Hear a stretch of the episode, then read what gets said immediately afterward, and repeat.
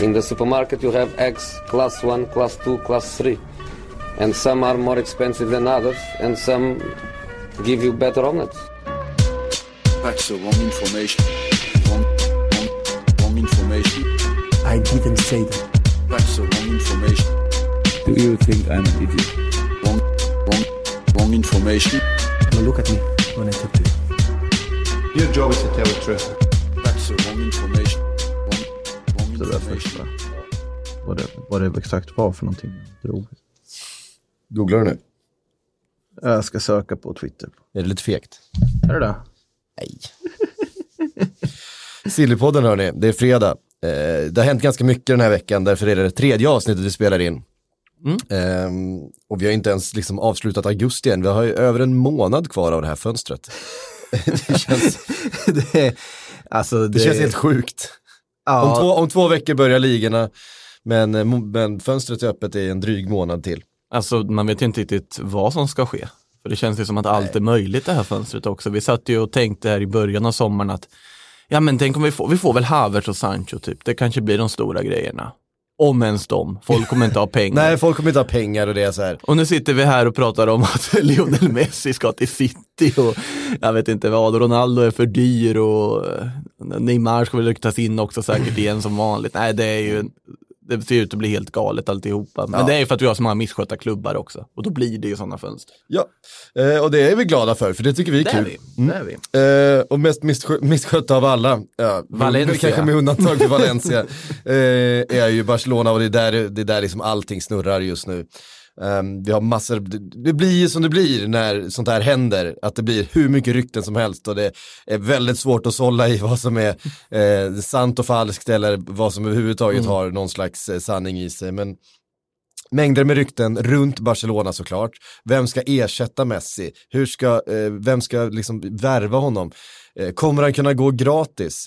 Eh, det som, jag satt och lyssnade faktiskt på en av Athletics poddar eh, där de eh, pratar om det här med ehm, eh, den här klausulen eh, som antagligen då har ett datum i sig.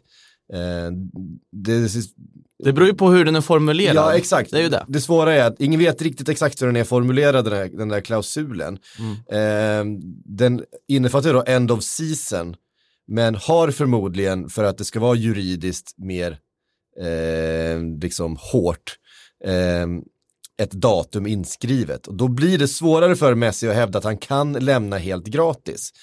Eh, även om han kan hävda att men det här datumet är ju inte giltigt, kolla som fönstret har flyttats, alltså transferfönstret har flyttats, kolla som säsongen har flyttats. Eh, för, alltså frasen eh, end of season finns säkert också med i den klausulen.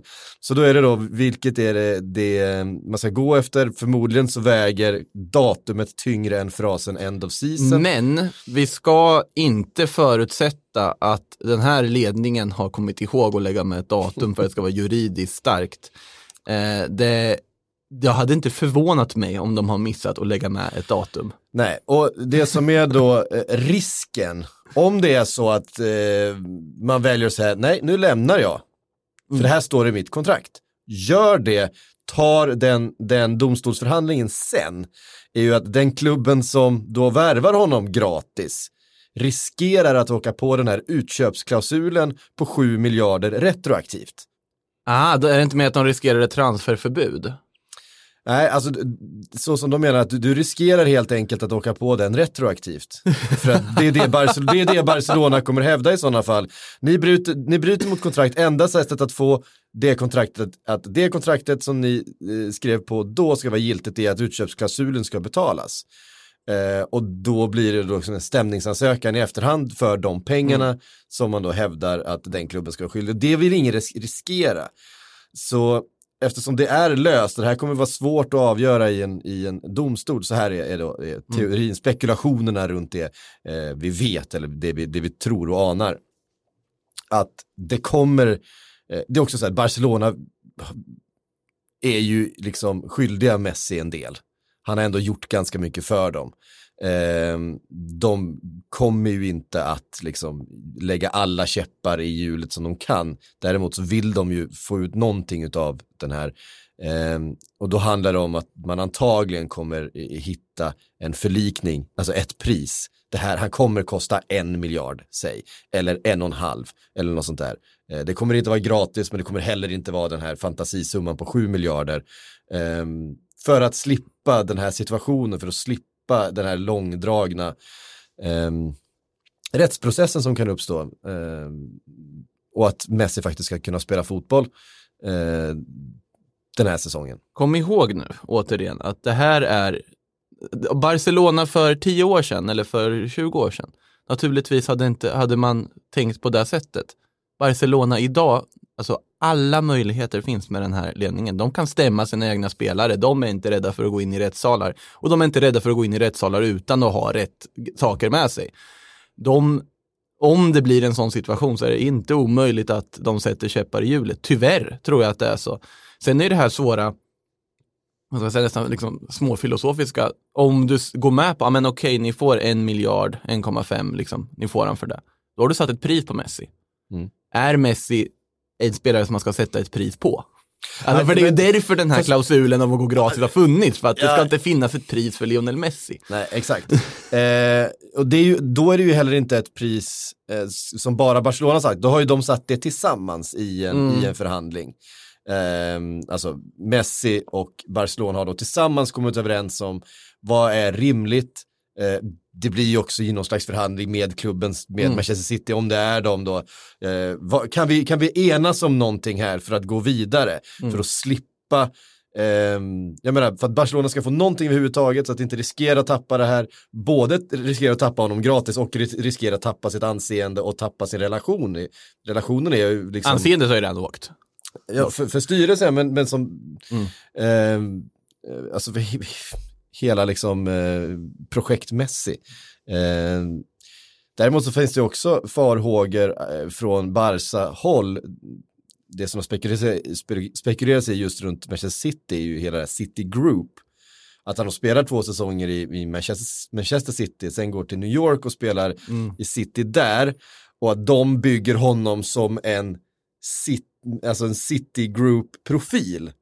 Att Barca skulle tappa honom som den här eviga Barca-profilen som de såklart vill behålla för resten av Messis liv. De vill ha en person som figurerar runt där, som de kan förknippas med, världens bästa fotbollsspelare genom tiderna. Han är vår, liksom. det, det är liksom Barcelonas son. Om man skulle ha en ledarroll så är det Barcelona han ska till, typ så ja. Ja, För att om exakt. man blir indoktrinerad i Citygruppen så kanske det snarare är att ja, men då går han och lär sig under Guardiola eller vad det nu kan vara. Och Exakt. sen, ja, om man nu skulle ta det här klivet, jag har ju svårt att se Messi, ja, man vet ju aldrig, det hade varit väldigt spännande att se. Mm. Men eh, Ja, det, det, Det- har i alla fall, det har i alla fall uttryckts sådana såna farhågor då från, från Barca-håll.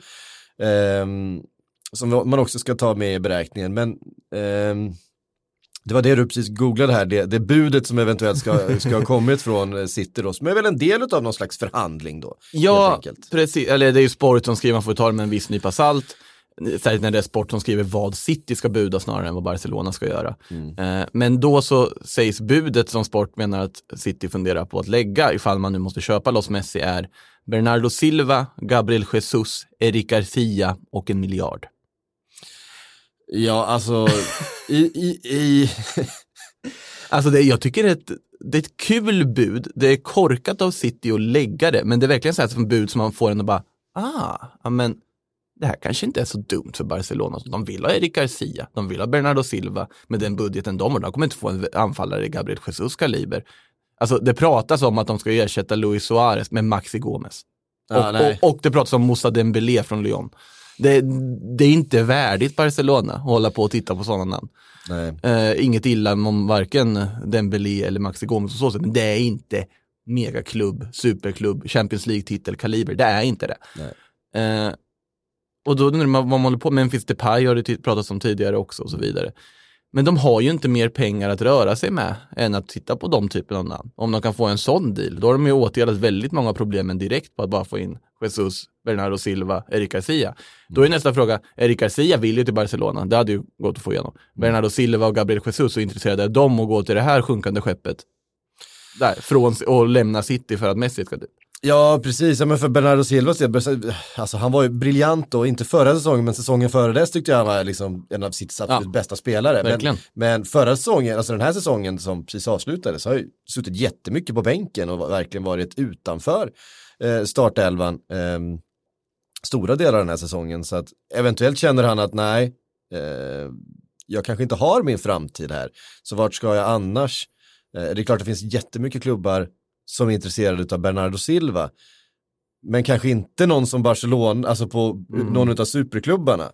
Ja, Barcelona har ju haft, alltså Bernardo Silva-intresse, det har ju pratats om tidigare också. Så värvningen i sig tror jag inte är så dum sett till att om Ronald Koeman har vett nog att använda honom på rätt sätt, för annars så är det ju otrolig risk att det blir en Coutinho 2.0. Nu ska ni använda Coutinho också, har ni tänkt, verkar det som. Så att, eh, men eh, så alltså spelarna i sig är ju bra. Frågan är om Bernardo Silva själv vill gå till ett sånt alltså, projekt som ser så pass ja, skakigt ut som Barcelona gör. Mm. Fler rykten runt Barcelona. Eh, Antoine Griezmann har inte varit någon succé direkt. Eh, tredje dyraste spelaren genom tiderna för Barcelona tror jag. Eh, Coutinho, den blev båda två dyrare. Tror jag. Eh, vänta, den blev billig. Ja, nu är jag inte säker. Ja, de, de, är de är och hänger runt 1,3-1,5 där. Båda två. Ja. Eh, så är det ju. Eh, ska då ha fått ett, ett, ett, ett bud på Joao Felix nekat utav Atletico Madrid. Eh, ska då ha velat byta tillbaks Antoine Griezmann och ta Joao Felix istället. Så, nej, fan ni får tillbaks den här, kan vi få den istället? Eh, Men, men varför ge, nu, ge Griezmann chansen nu? Varför ska de hålla på med det här? Alltså, nu har ju Griezmann det haft... här är en- en, enligt Marca ska sägas. Såklart det. Såklart det. alltså bara så nyheter från Marca ska man ju liksom ta med en en. enorm, eh, enorm stor andel salt. Ja. Eh, nej men för Griezmann har ju haft ett möte med Koeman, då var det ju inte ett telefonmöte som var, "Ah, men du hittar någon ny klubb, utan då var det mer, nu ska vi börja spela det centralt, där du faktiskt är, liksom spelar. Oh, just det kan man också göra. Spela Griezmann på sin riktiga position. Koeman har väl hyllt som nästan som ett geni för att han säger, men nu ska vi spela Frenkie de Jong som pivoter liksom, eller som sittande, att han ska få vara mycket lägre bak i banan, där han är som bäst. Vi ska spela Griezmann centralt, där han är som bäst. Wow! Kan man ha en tränare som spelar spelare på rätt position? Vad är det här? Eh, Så där har han fått lite, det är lite plus till Koeman att han gör det logiska i det här fallet. Ja. Ehm, ett annat rykte som har dykt upp runt Barcelona är faktiskt Sadio Mané. Ehm, The Guardian skriver det i sin ryktesblogg, hänvisar till uppgifter i Spanien. Att, eh, Vilka spanska uppgifter undrar jag då? ja, det är jag inte helt säker på. Men eh, Ronald Koeman, det är väl också det där, han hade ju Mané i Southampton en gång i tiden. Lazy journalism skulle jag väl eh, kalla det, men det kan vara en kul diskussion ändå. Ja, Alltså de måste, alltså så här, om Messi försvinner, Suarez försvinner, eh, visst Griezmann är där, han har liksom en, en hel del kvar att bevisa. De behöver ju få in liksom världsklasskvalitet i offensiven. Fast de har ju inte pengar att göra för. Det är det, som är Nej. så, det är det som är på något sätt så fascinerande med det här senaste decenniet i Barcelona. Att de gradvis, med de här miljardvärvningarna, med att behöva göra dumma swap deals för att rädda upp ekonomin och allt möjligt och otroligt underliga affärer.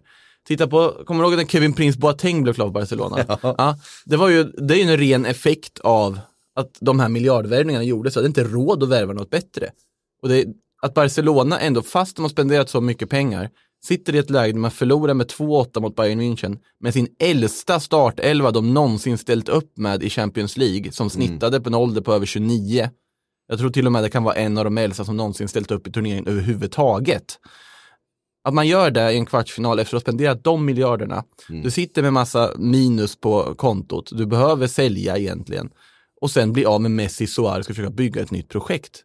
Det, det är fullkomligt fascinerande hur den här sportsliga ledningen, där Sandro Rosell började det en gång i tiden och sen Bartomeu på något sätt tagit efter facklan. Hur de har bara totalt ja, demolerat den här klubben så att den ja, är verkligen på bristningsgränsen till att fullkomligt implodera för att nej, jag vet inte hur de ska lösa det här till nästa säsong. Och det är inte långt kvar till nästa säsong. Nej. Och hur bra man än, än är, så är det ju fel. Det är ju fel väg att gå. Alltså, han är 28-åring med tre år kvar på kontraktet som antagligen kommer kosta en och en halv till två Ja. miljarder för att Och då låser Liverpool du dig vill själv. Inte, Liverpool vill inte sälja Michael Edwards, en hård jävla förhandlare. Mm. Jag menar fan, han fick 200 miljoner för Solanke. Eh, Det är sjukt. det är helt sjukt tycker jag fortfarande. ja, ja, det är helt sjukt. Ehm, det är liksom, eh, alltså, nu jag säger inte att, alltså, antagligen så ligger det absolut ingenting i det här. Utan det, det, Ligger det, är mer någon- i Real Madrid-snacket, för där har ju Zidane väldigt länge velat ha Sadio Mané. Så är det ju. Ehm, och det men det är ju samma sak där. Ja. Det, det är ju inte läge den här, alltså Nej, det här finns inte. fönstret kommer inte hända. Ehm, det tror jag, hade inte liksom corona hänt, eh, Liverpools ägare känt sig mer, liksom, för de, de känner sig väldigt otrygga att investera i det här läget, så de, de Mm. tycker att eh, det är för stökigt just nu. De, de eh, är väldigt osäkra för, för kommande Mm. års intäkter och budgetar. Eh, och håller ju i pengarna har vi ju sett liksom. Mm. Eh, hade det här inte hänt, ja men då hade man säkert kunnat tänka sig att casha in på en av de tre, så att säga.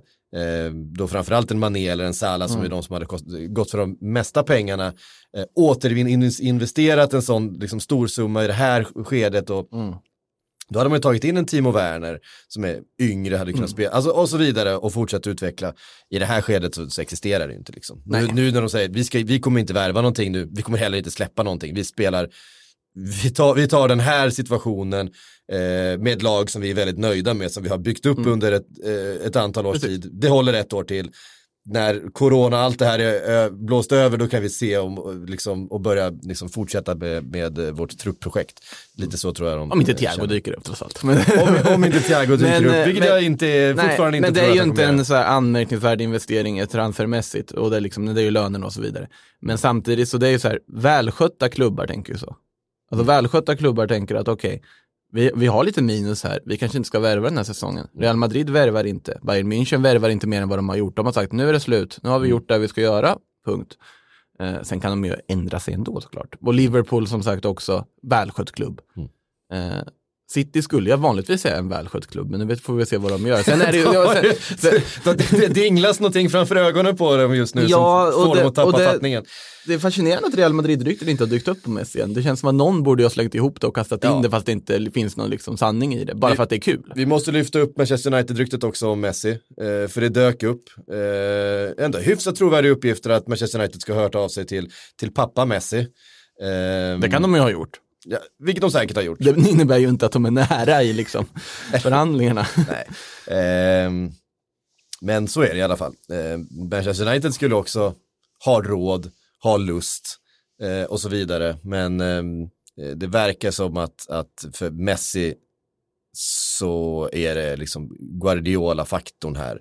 Jag tror att han, Mm. eh, jag menar, eh, han är ju en, han är ju en lite speciell figur också, eh, Lionel Messi. Han har ju inte bott någon annanstans än i Barcelona sedan han var 13 år gammal. Mm. Han har inte spelat någon annanstans. Nej. Det är ju liksom, det är, det är ju bara rent för honom personligt så är det ju ett enormt steg att bara så här, Ja. eh, byta liga och, så ska, och sen ska han då komma och liksom med, i i lag han, han känner väldigt få, ehm, i en ny miljö, bara det att han har eh, en sportchef, en tränare, en klubbchef i Manchester City som alla är katalaner, som alla är liksom Barcelona, ehm, som känner honom, som han känner sig trygg med. Det är, liksom, det är precis det som, som jag tror är de, de viktiga grejerna för honom. Ja, och han måste ju också ha ett paket där familjen, att det funkar för dem också. Ja. För han är en otrolig liksom, familjefar och har dem alltid liksom som prio med sönerna Mm. och, och frun där. Men så att få dem att flytta till Manchester, liksom, det är inte roligt för dem heller. nu, vet, det känns ju inte de som de här största diverna direkt liksom, familjemässigt, utan ganska Man kan bo ganska bra där också. Ja, liksom. precis. Och det, det finns väl säkert någon deal att gå och göra där, men det måste ju finnas vänner och det måste finnas allt det där liksom. Precis, det måste finnas ett socialt sammanhang och det, Exakt. det känns som att det finns i Manchester City. Eh, Ja, det skulle jag säga. mer, än, mer än någon annanstans faktiskt i Vännen. Agüero har du ju där också, Ja. liksom som hänger där och så vidare. Det finns många aspekter som gör att City känns som en logisk anhalten ifall han nu ska lämna. Vilket det ju faktiskt verkar som att han gör. Om man kan. Ja. Det är ju... Eh, Jag är fortfarande inte, Jag vet det, men det är det. fortfarande 60-40 på att han blir kvar, ska, ska jag säga. Du är det ändå. Ja, jag är ändå det. Det är jag, ju vå- jag vågar inte tippa över den där till att jag Nej. verkligen tror att det händer. Men... Så är det ju, man kommer inte tro på det för han står med City-tröjan. Nej. Men det är intressant det Bartomeu sägs ha gjort nu. Eh, att han ska då ha liksom erbjudit att okej, Eh, om du säger att det är jag som är problemet till Messi, liksom, då avgår jag om du stannar. Har han sagt. Han har sagt Och det är ett smart drag för Bartomeu PR-mässigt, för att om Messi inte stannar, då kan de säga, ja, men vi gjorde allt vi kunde. Ja. Om Messi kommer tillbaka, då är det en otrolig, liksom, Då, då, blir han, då blir han martyr istället. ja, ja, Ja. så att det, det är otroligt smart PR-drag, det får man ge honom ändå. Ja, vi ehm, eh, lämnar väl... Eh, ja, vi kommer ju fastna här i en timme om vi sitter kvar, Messi väl. Barca där för, för idag då. Eh, vi har fått väldigt mycket frågor också vi ska, vi ska hinna till. Eh, bara slänga in några andra. Hector Bellerin verkar vara på tapeten för Pirlo då i eh, Juventus. På jakt efter en högerback. Ja, det är väl inte så dåligt. Jag tycker om Bellerin, ja. Ja, alltså... Håller han för Juve? Jag är inte säker. Alltså, Kom ihåg hur bra Cancelo var i Serie A. ja, Alltså offensiva ytterbackar trivs ju oftast väldigt mycket bättre där borta. ja. Eh, otroligt så här, generell spaning som är riktigt svag, men Ja, för att jag tycker så här, det är ändå så här, alltså jag förknippar ju Juve med liksom otroligt defensivt starka backlinjer, alltså gamla Juve gamla Juve, ja. Men det är ju för att du har en defensivt stark mittlås har du möjlighet att spela. Alltså Cancelo var ju fantastisk i Juventus när han spelade högerback där och han vet ju inte vad försvara är för någonting. Nej. Nu, nu spelar du Danilo som Nej, han, han, han är ju för dålig för att spela i ett lag som Juventus. Det, det är fascinerande. Det är ju... Ja, men det är det vill säga, är, är Beijerin så jävla mycket bättre? En Danilo, ja, ja alltså Dan, Danilo skulle jag säga är en av de största alltså con artisten som vi har i fotbollsvärlden. Alltså hur han, Okej. som han har spelat, hur han kan ha spelat i Real Madrid, City och Juventus. Nu har det ju varit stora delar att han har varit delar av swap deals, han har använts som en bricka i spelet för att fixa till böcker och så vidare genom åren. Men hur han kan ha spelat i de stora klubbarna och fått liksom speltid och sånt. Med tanke på hur usel han är. Det, det, alltså Han måste vara grym på träning. Ja, alltså han, nej, men han är ju så dålig. Alltså det, men det är, jag är ju också skadad av den Danilo man såg i Real Madrid. Där man genuint trodde att nu är Champions League-finalen förlorad när Danilo byttes in. Det här kommer inte gå, för han, han vet inte vad positionsspel är. Han är aldrig där han ska vara. Och äh, det, det, jag skulle säga att det är en av de största floppvändningarna som Real Madrid gjort på att han var ju så fruktansvärt dålig. Eh, och det är fascinerande hur han fortfarande kan fortsätta att vara dålig i sitt City var han väl okej i, men sen i Juventus också helt bedrövlig stundtals. Ja, det lilla han spelar i City. Ehm, Beijerin annars är Ja, skön, eh, man gillar, man, precis. man, gillar, man gillar ju Beijerin på många andra sätt. Ja, Liksom, jag precis. tycker ändå att han har- en ganska stora brister som fotbollsspelare. Eh, Där tycker han jag har dock att- tappat lite av sån där, det han hade var ju också en, den fruktansvärda snabbheten. Det känns lite som att han har inte den där riktigt sista, alltså det som han hade, han var ju verkligen var en av Europas snabbaste fotbollsspelare när han slog igenom. Han var så fruktansvärt kvick. Det är svårt att springa de här långa rockarna han brukar gå omkring med. Liksom Ja, men han har haft liksom skador som har liksom påverkat Ja. honom och sådär. Ehm, så att lite av den edgen han hade när han kom fram tycker jag att han har tappat. Sen så, sen så har han ju en, en brutal högsta nivå sådär, eh, framförallt offensivt. Någon, när, han, när han verkligen är på humör och när han, har, när han är i form så kan han ju faktiskt vara en en av de ytterbackarna som kan, som kan påverka slutresultatet. Den spelare är förvånad inte att ha hamnat i Barcelona igen. Ja, faktiskt. Alltså, det, den tycker inte jag hade varit helt Det är korkad. väl skadan där som kanske till kom, i, kom i vägen. Ehm, Sen tycker jag att en spelare som Arsenal ska hålla väldigt hårt i. Också på grund av vem man är utanför planen. ja. Han har varit med länge. Högerbackar, de har inte så mycket annat att spela där. Eh, jag tycker att det är verkligen en spelare de ska hålla stenhårt i. Alltså för att den, Han har ju sån fantastisk engelsk eh, dialekt också. Han, han pratar sån väldigt, väldigt bra engelska såklart efter alla år. en Eh, otroligt intelligent människa. Ja, i men precis, men han pratar liksom en, en, liksom så spa, en cockney med lite spansk touch sådär. Han är oerhört skön att lyssna på tycker jag. Eh, ja, ja, eh, hur som helst. Eh, vi får se vad som händer där. Eh, det har va- varit snack om Beirin eh, ganska mycket. Det är fler som är ute efter honom faktiskt. Här är då mitt favoritrykte ändå från veckan. Tonali till Manchester United. Och var ska han in där då? Eh, det är inte den typen av sitt, alltså Tonali är ju fantastisk talang, jag förstår Ja. inte varför han inte har kopplat samman mer med icke-italienska klubbar än vad han har gjort. För det har ändå varit de italienska klubbarna med Inter och Milan som har främst pratats om med Tonali. Men det är därför man gillar liksom, just Manchester United också. Ja, fast slänger man inte dit folk till United ganska ofta sådär. Jag tror ju, sen är det ju också, det är en annan typ av mittfältare de är i behov av. Sen i och för sig, om, vi har ju klagat på att men Fred och McTominay är för dåliga ersättare, har, har ju sagts i den här studion förut. Ja. Ja, om du får in Sandro Tonali och kan rotera, då har du Ja, sen vet man inte hur han skulle hantera Premier League, men bara sett till potential och sånt så är han ju fantastiskt lovande. Och jättespännande och man är förvånad att han inte har gått tidigare, återigen. Redan för en säsong skulle han, sen, skulle han kunna ha gått. Men då hade han bara spelat i Serie B. Han har ju bara en Serie A-säsong också, det ska man ju komma ihåg. Ja. Men det är en jättelovande spelare och så sen kan det kosta så mycket tror jag också, eller? Eh, jag har faktiskt inte sett någon pris, eh, prislapp men eh, äh, det är ju superspännande. Eh, jag gillar också, alltså så här, det här är ändå nya Manchester United, de, de vill ju eh, komma bort från eh, det Manchester United som värvade liksom Falcao eh, för en skyhög lön och som kom in och struttade runt på ett ben liksom. Ehm, Nej men så här att man, man har försökt lägga lite mer krut på, på, på scoutingen, försöka tänka lite mer långsiktigt, värva ungt, värva smart, bygga någonting. Det tycker jag ändå att man har sett.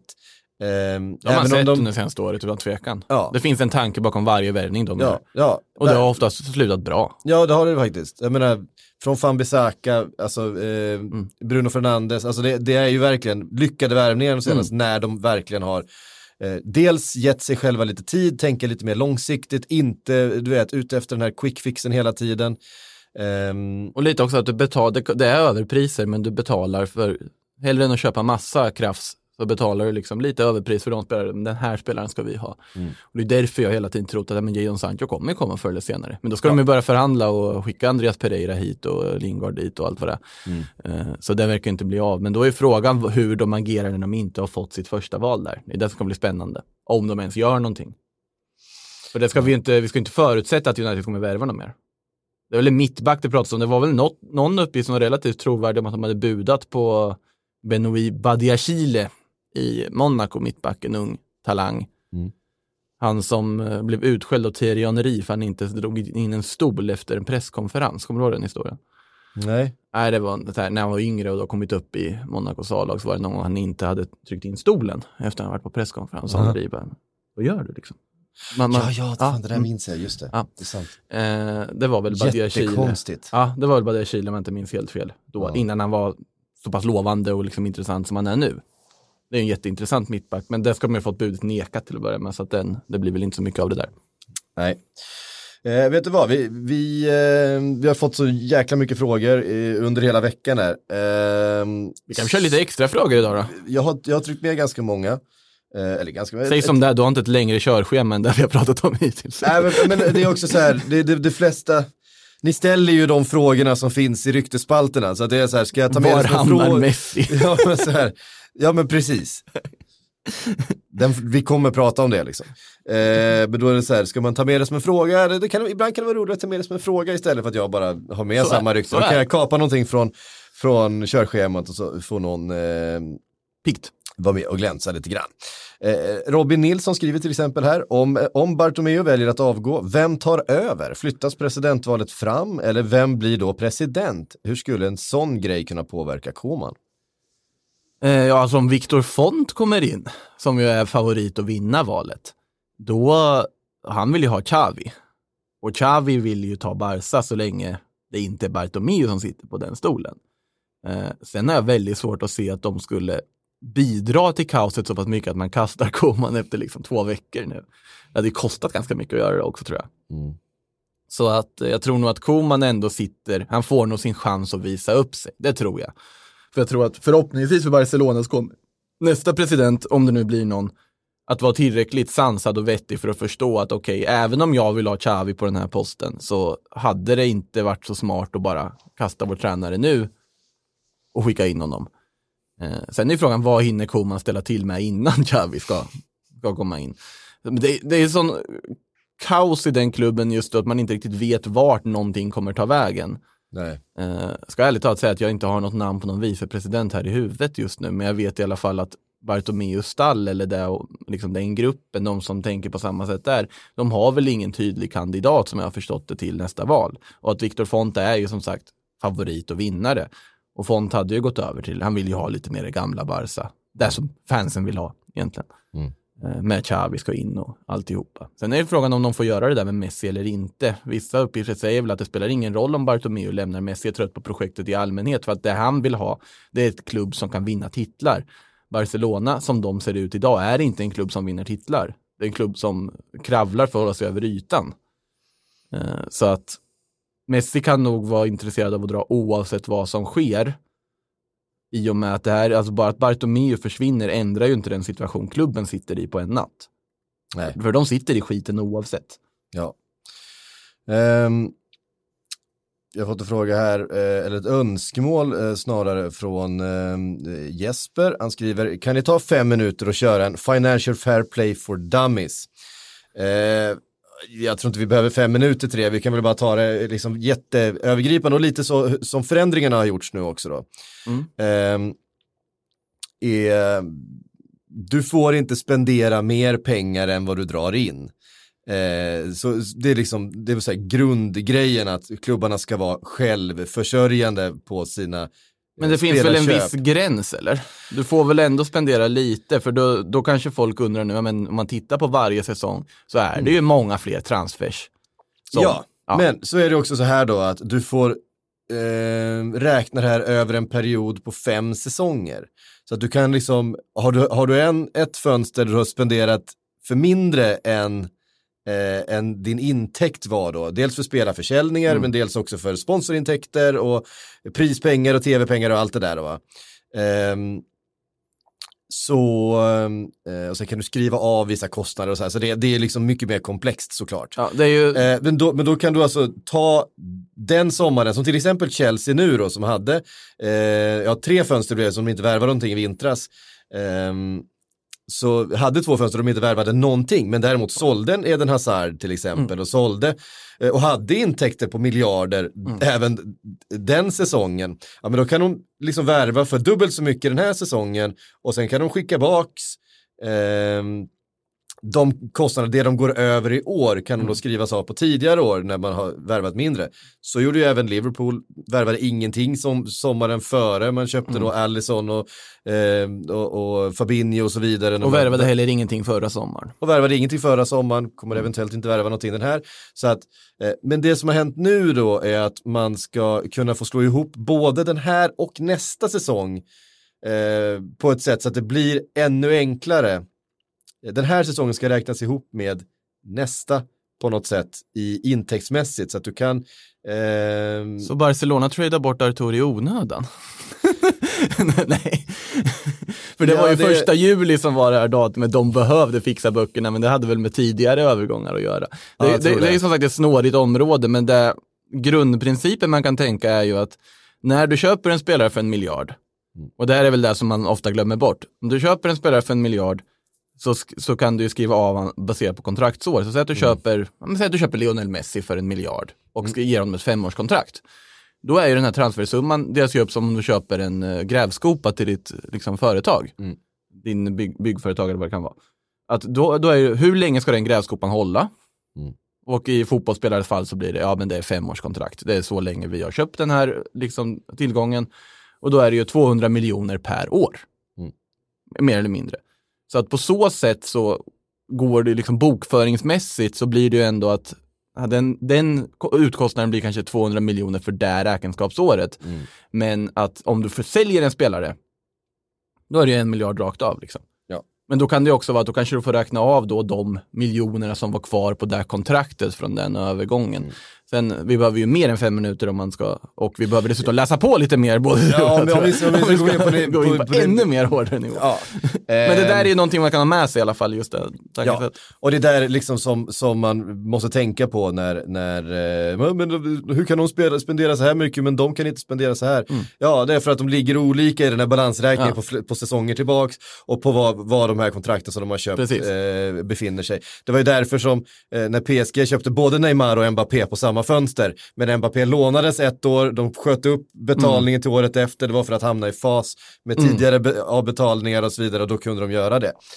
Ehm, Så det går ju att dribbla fram och tillbaks. Herregud, Sen, fråga. sen kan man ju ta det till KAS också och klara sig ändå. Så att det, Sen kan man bryta mot de här reglerna. det löser sig ändå på, på de stora. Eh, och bara vänta ut så att, eh, så att eh, preskriptionstiden går ut och så.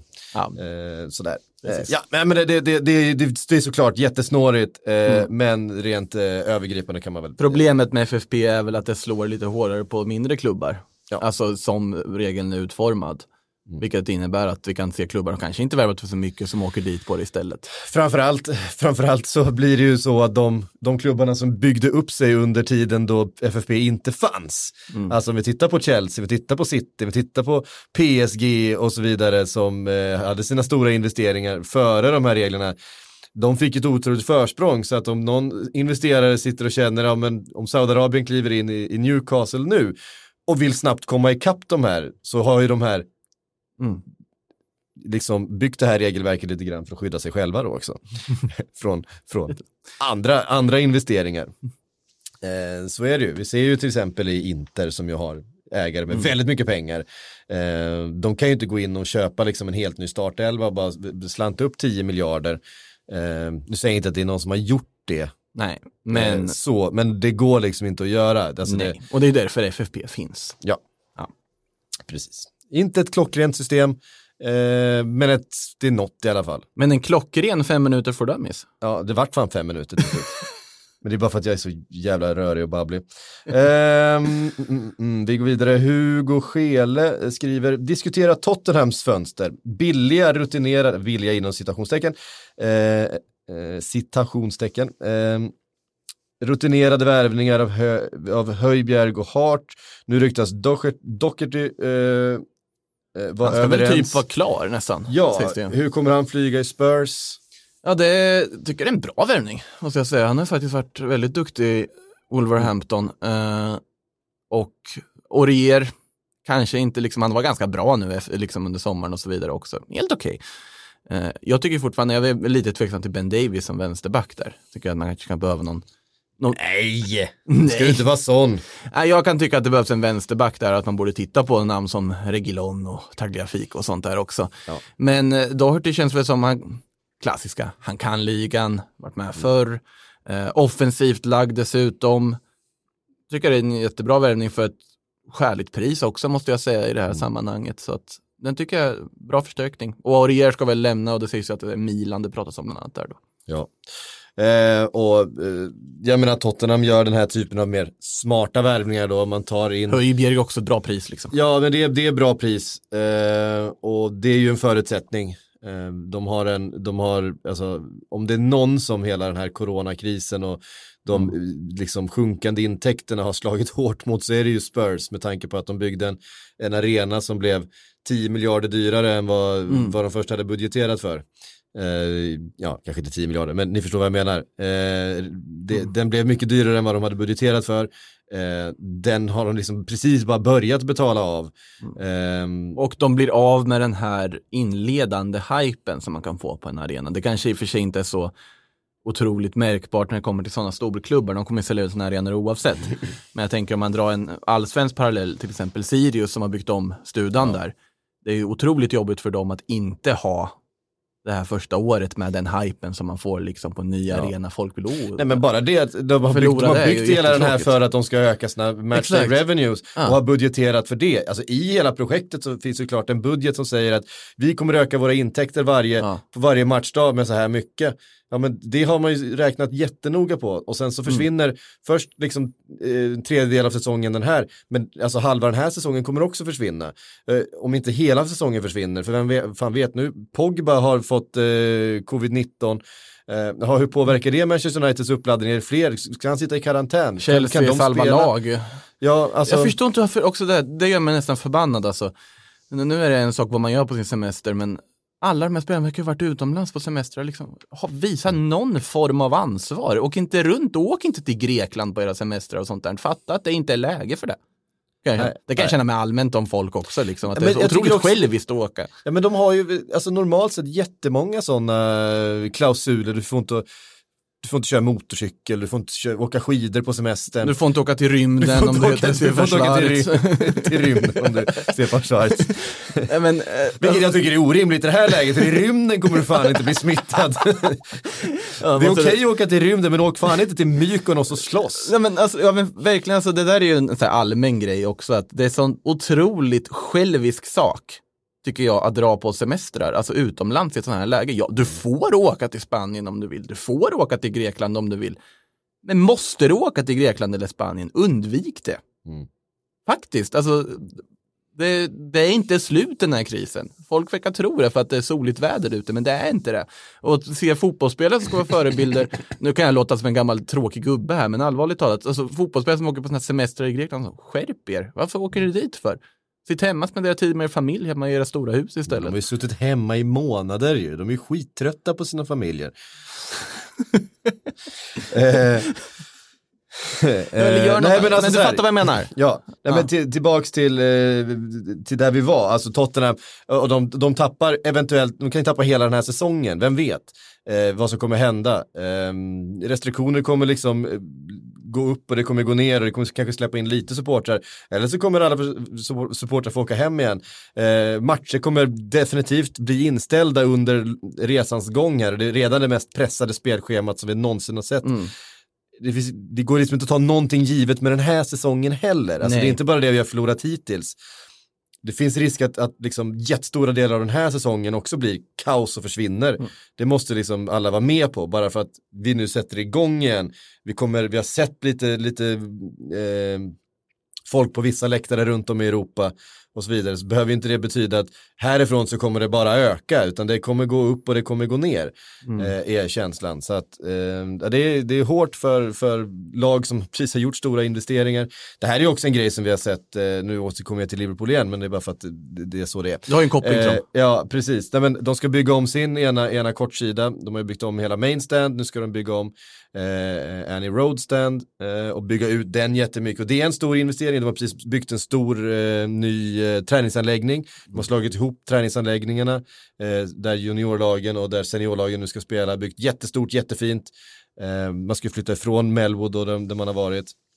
Jättestor investering. Allt det här påverkar ju också. Fan, då har de budgeterat för, för du vet, eh, matchbiljetter och allt det där och så helt plötsligt åker, det, det, det är ju så, de här, har man gjort stora investeringar precis innan det här så slår, slår det lite hårdare. eh, Nej, men Gud. Tottenham var vi på. Tottenham Från var vi på. Nej men det är väl helt, det är väl helt, ja, jag tror att Doherty kommer vara jättebra i, Ja. i Tottenham. Jag, jag, jag gillar värvningen, jag tycker det är, tycker det är klokt. Jag Mm. tycker de bygger ett lag, de bygger inte ett lag som kommer vinna ligan. Eh, de, kommer, de bygger ett lag som kommer vara med och utmana bland liksom Champions. League-platserna också Ev- kanske, ja, kan, kan utmana med Champions League-plats. Om allting stämmer för dem, om liksom, de har kvar Harry Kane, de har Son. de har Son, de har ett, eh, ett sparkapital i, nu tappar jag namnet, fan de värvade förra året. Lo Celso. Lo Celso tycker jag eh, liksom. Jag tycker eh, att han är strålande om ja. man bara får komma igång. Han såg, man såg ju lite skymtar av det nu i sommar också. Ja. Så där har det, skulle jag säga till exempel, någon form av Eriksen-ersättare blir det väl ändå. Ja. Eh, jag skulle säga Tottenham där de behöver och där de verkar också tänka att de behöver, det är ju faktiskt viss bredd. De behöver kvalitet på Ja. många positioner, för spetsen finns i den klubben. Ja. Nej men det, det är som, Eh, som, som, som är många andra här. Mm. Eh, så kommer ju bredd vara så otroligt viktigt den här säsongen. Ja. Eh, med tanke på att det kommer vara stökigt och det kommer vara tajta matcher och jävligt tajt matchschema. Mm. Eh, och sådär, bredd kommer vara jätteviktigt och där ser vi ju egentligen City och Chelsea ut som de starkaste kandidaterna om man tittar på den. Mm. Eh, Framförallt med tanke på allt som, som Chelsea har värvat nu då, men också att de har liksom ganska, ganska ordentlig bredd redan innan. Det är väl på backsidan kanske som ehm, eh, det saknas. Men nu fick man in Ja, Sarr. bredden finns ju på backsidan. Ja, ja, bredd- bredd- det, är bredden bara, finns. det är ju spetsen som har saknats där. Målvaktssidan kanske. Bredden saknas. Ska Eh, det komma någon målvakt dit? alltså det är ju mycket. Nu de värvar de ju liksom alla möjliga mittbackar. Thiago Silva har säkert blivit klar med när vi sitter här. Det skulle inte förvåna mig. nej, det liksom. skulle inte förvåna mig. eh, och så är det Kai Havertz. Och sen, Någonting kommer hända, framförallt de här fredagsinspelningarna. Det är alltid någon skit som händer precis när vi kliver ut härifrån, just när vi spelar in på fredagar. Det, så det är, bara, ja, det är bara att spänna fast sig och räkna med att Messi är klar för Barcelona nu när vi, när vi Antagligen. härifrån. Ja. Eh, vi har fått en fråga från eh, Theo Baltor, han skriver Fabrizio Romano säger att eh, Arteta och Arsenal är förälskade i Aouar. Eh, skulle Partey och Aouar kunna ske i detta fönster och skulle Arsenal redan se ut som ett topp tre-lag då? Eh, Ja, topp tre var väl kanske, Ja, jag hoppas lite mycket kanske. Ja, jag tror också så här, det är samma sak, nu tycker jag liksom eh, Chelsea, Chelsea såg ju bättre ut än Arsenal förra säsongen. De kommer ifrån en helt annan, eh, från en annan nivå tycker jag.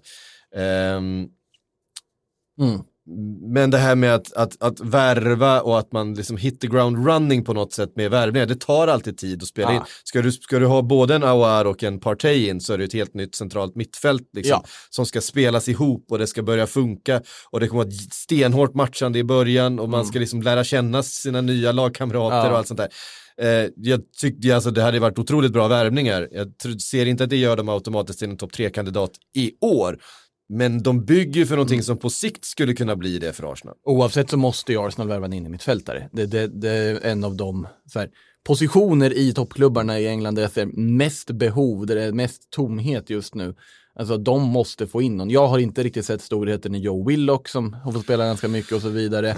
Jag, eh, Torreira tyvärr verkar ju inte riktigt funka i Arsenal om inte han hittar något, något annat som inte vi har sett. Det är ju Xhaka där. Och sen har du inte så mycket mer. Minns vi satt för ett år sedan här och tänkte att fan om ett år kommer de bygga det där mittfältet runt Guendouzi.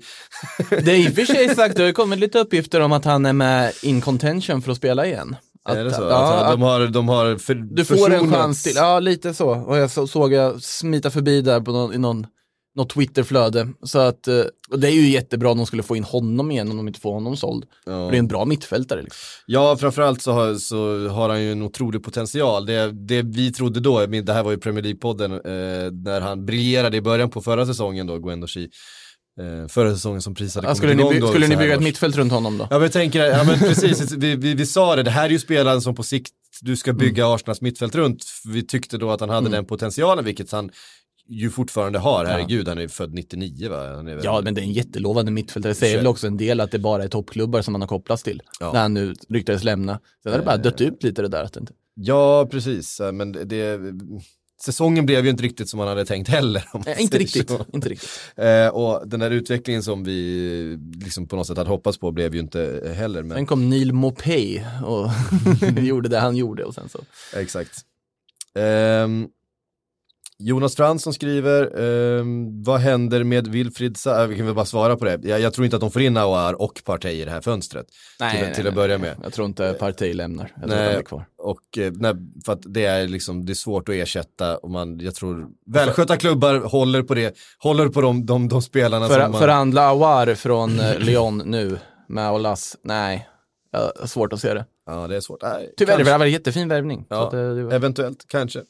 Ehm, Jonas Fransson skriver, vad händer med Wilfried Zaha nu? Palace tog in ersättaren från QPR. Ja, jag Bra tagit- värvning, Is, måste jag säga. Den har ju varit jättespännande där i QPR och Mm. uh, spås en ganska fin framtid.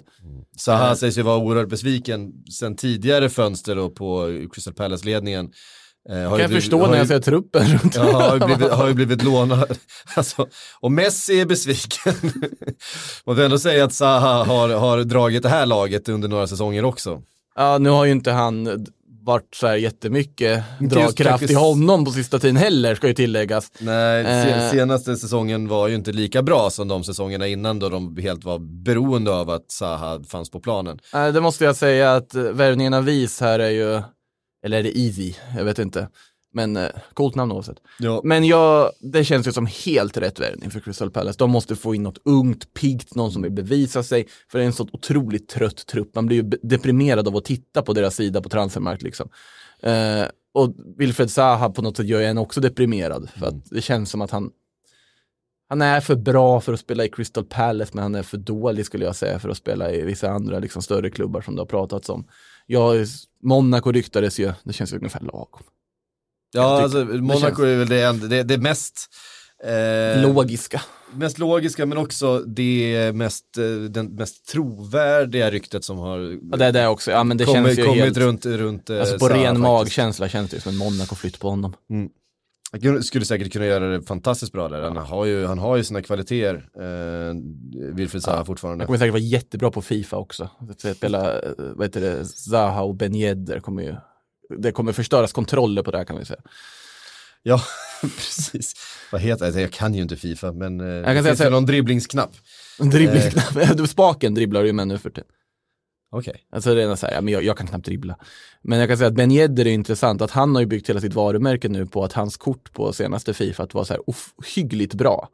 Så att han, han spelar ju på det själv också när hans specialkort kom i slutet av säsongen så han ju bara, ja, jag beklagar i förhand för alla kontroller, det kommer gå sönder på liksom det här kortet när ni möter det. Ben Yedder är ju så här, väcker ju kalla kårar hos alla som spelade Fifa 20 i princip. På att, hans, ja men det där kortet som kom då, hans sista liksom bästa kort då, det kostade ju mer än det bästa versionen av Maradona och Pelé. Så illa var spelet och så överdrivet bra var Ben Yedder.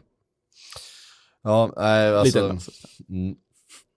Vi tar en sista fråga. Ehm, den kommer från Daniel Gunnars. Eh, finns det någon klubb som är intresserad av Lingard eller Jones? Eller slutar United med ett fönster där man gör förlängningar med spelare som borde lämnat för länge sedan? Ja, Lingard, var det inte lite Italien-prat på honom ett tag? Vet jag inte hur aktuellt det är nu liksom och så. Alltså med tanke på, med tanke på Chris Smallings kurva sen han lämnade för Italien så måste väl, eh, borde väl någon vara intresserad av Phil Det är Jones. också en intressant situation, vad händer med Chris Smalling? Mm. Han sitter ju i United-truppen nu och tillhör dem. Det gör han. Och eh, ska han få en chans till? Är ju frågan där också. Phil Jones, ja. Det är svårt att få, det är väl om du ska liksom pracka på dem där på nykomlingarna eller någonting. Lura in West Bromwich att det här kan vara en bra mittback att få in. Ja. Eller något i den stilen. Mm. Eh, En Lingard tror jag säkert skulle faktiskt kunna vara en ganska bra värvning för, för men någon av nå- den undre halvan i Premier League, av, absolut. Av den, av den nedre halvan, för jag menar, eh, alltså vi, vi, vi, skojar med, vi skojar mycket om honom, att han aldrig gör mål och sådana saker, för att, let's face it. Han gör ju Men- aldrig mål. Men, men det, är ju fortfarande, det finns ju fortfarande en fotbollsspelare där och vi har ju sett honom liksom leverera på ganska hög nivå när, när han har varit i form. Eh, Det är ju en även, även om spelare- det var ett tag sedan. Eh, så, så är det ju en, liksom en, en nyttig spelare, hur mycket, vad man än tycker om, om Lingard liksom som person, att han Ja, är ja. lite, lite fladdrig liksom sådär, men, men det finns ju en fotbollsspelare där. Nej, men hans styrka- hårt, ar, hårt arbetande Precis. liksom, eh, teknisk, liksom, ganska, ganska smart fotbolls, fotbollsspelare också sådär. Springer i rätt ytor och är bra på att liksom öppna upp situationer för medspelare och sånt där också. Ja, så men det är en skulle, nyttig vara, spelare skulle verkligen. kunna vara supernyttig för, ja men liksom ett West Brom eller varför, ja men så här, säg om eh, ett Aston Villa, jag tror att kan de få behålla Grealish och få in en Lingard också som skulle kunna eh, vara lite draghjälp åt en Jack Grealish liksom i ett Aston, alltså något sånt, det skulle Ja, säkert kunna, eh, kunna fungera. Jobba in det lånet då.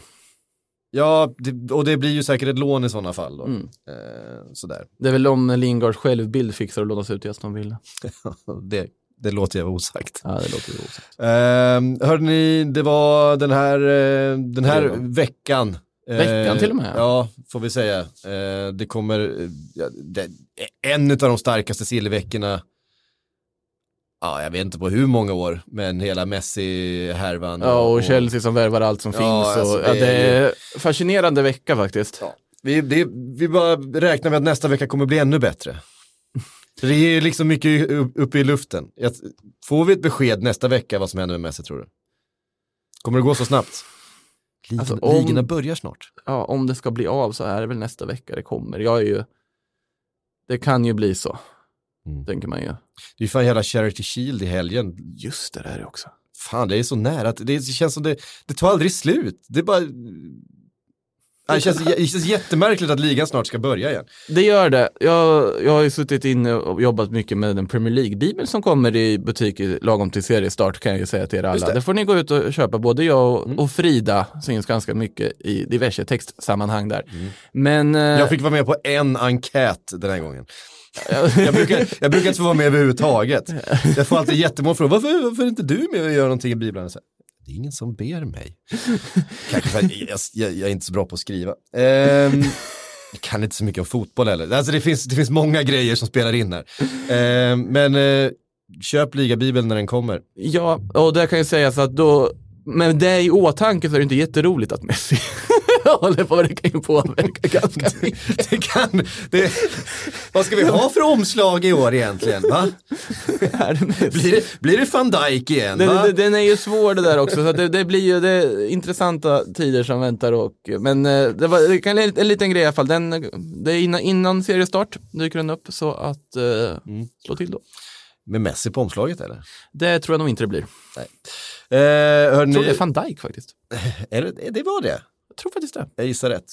Eh, hörni, tusen tack för att ni har lyssnat. Eh, vi hörs nästa vecka igen och då, eh, fan, då kommer det smälla ännu högre. Jag känner det på mig.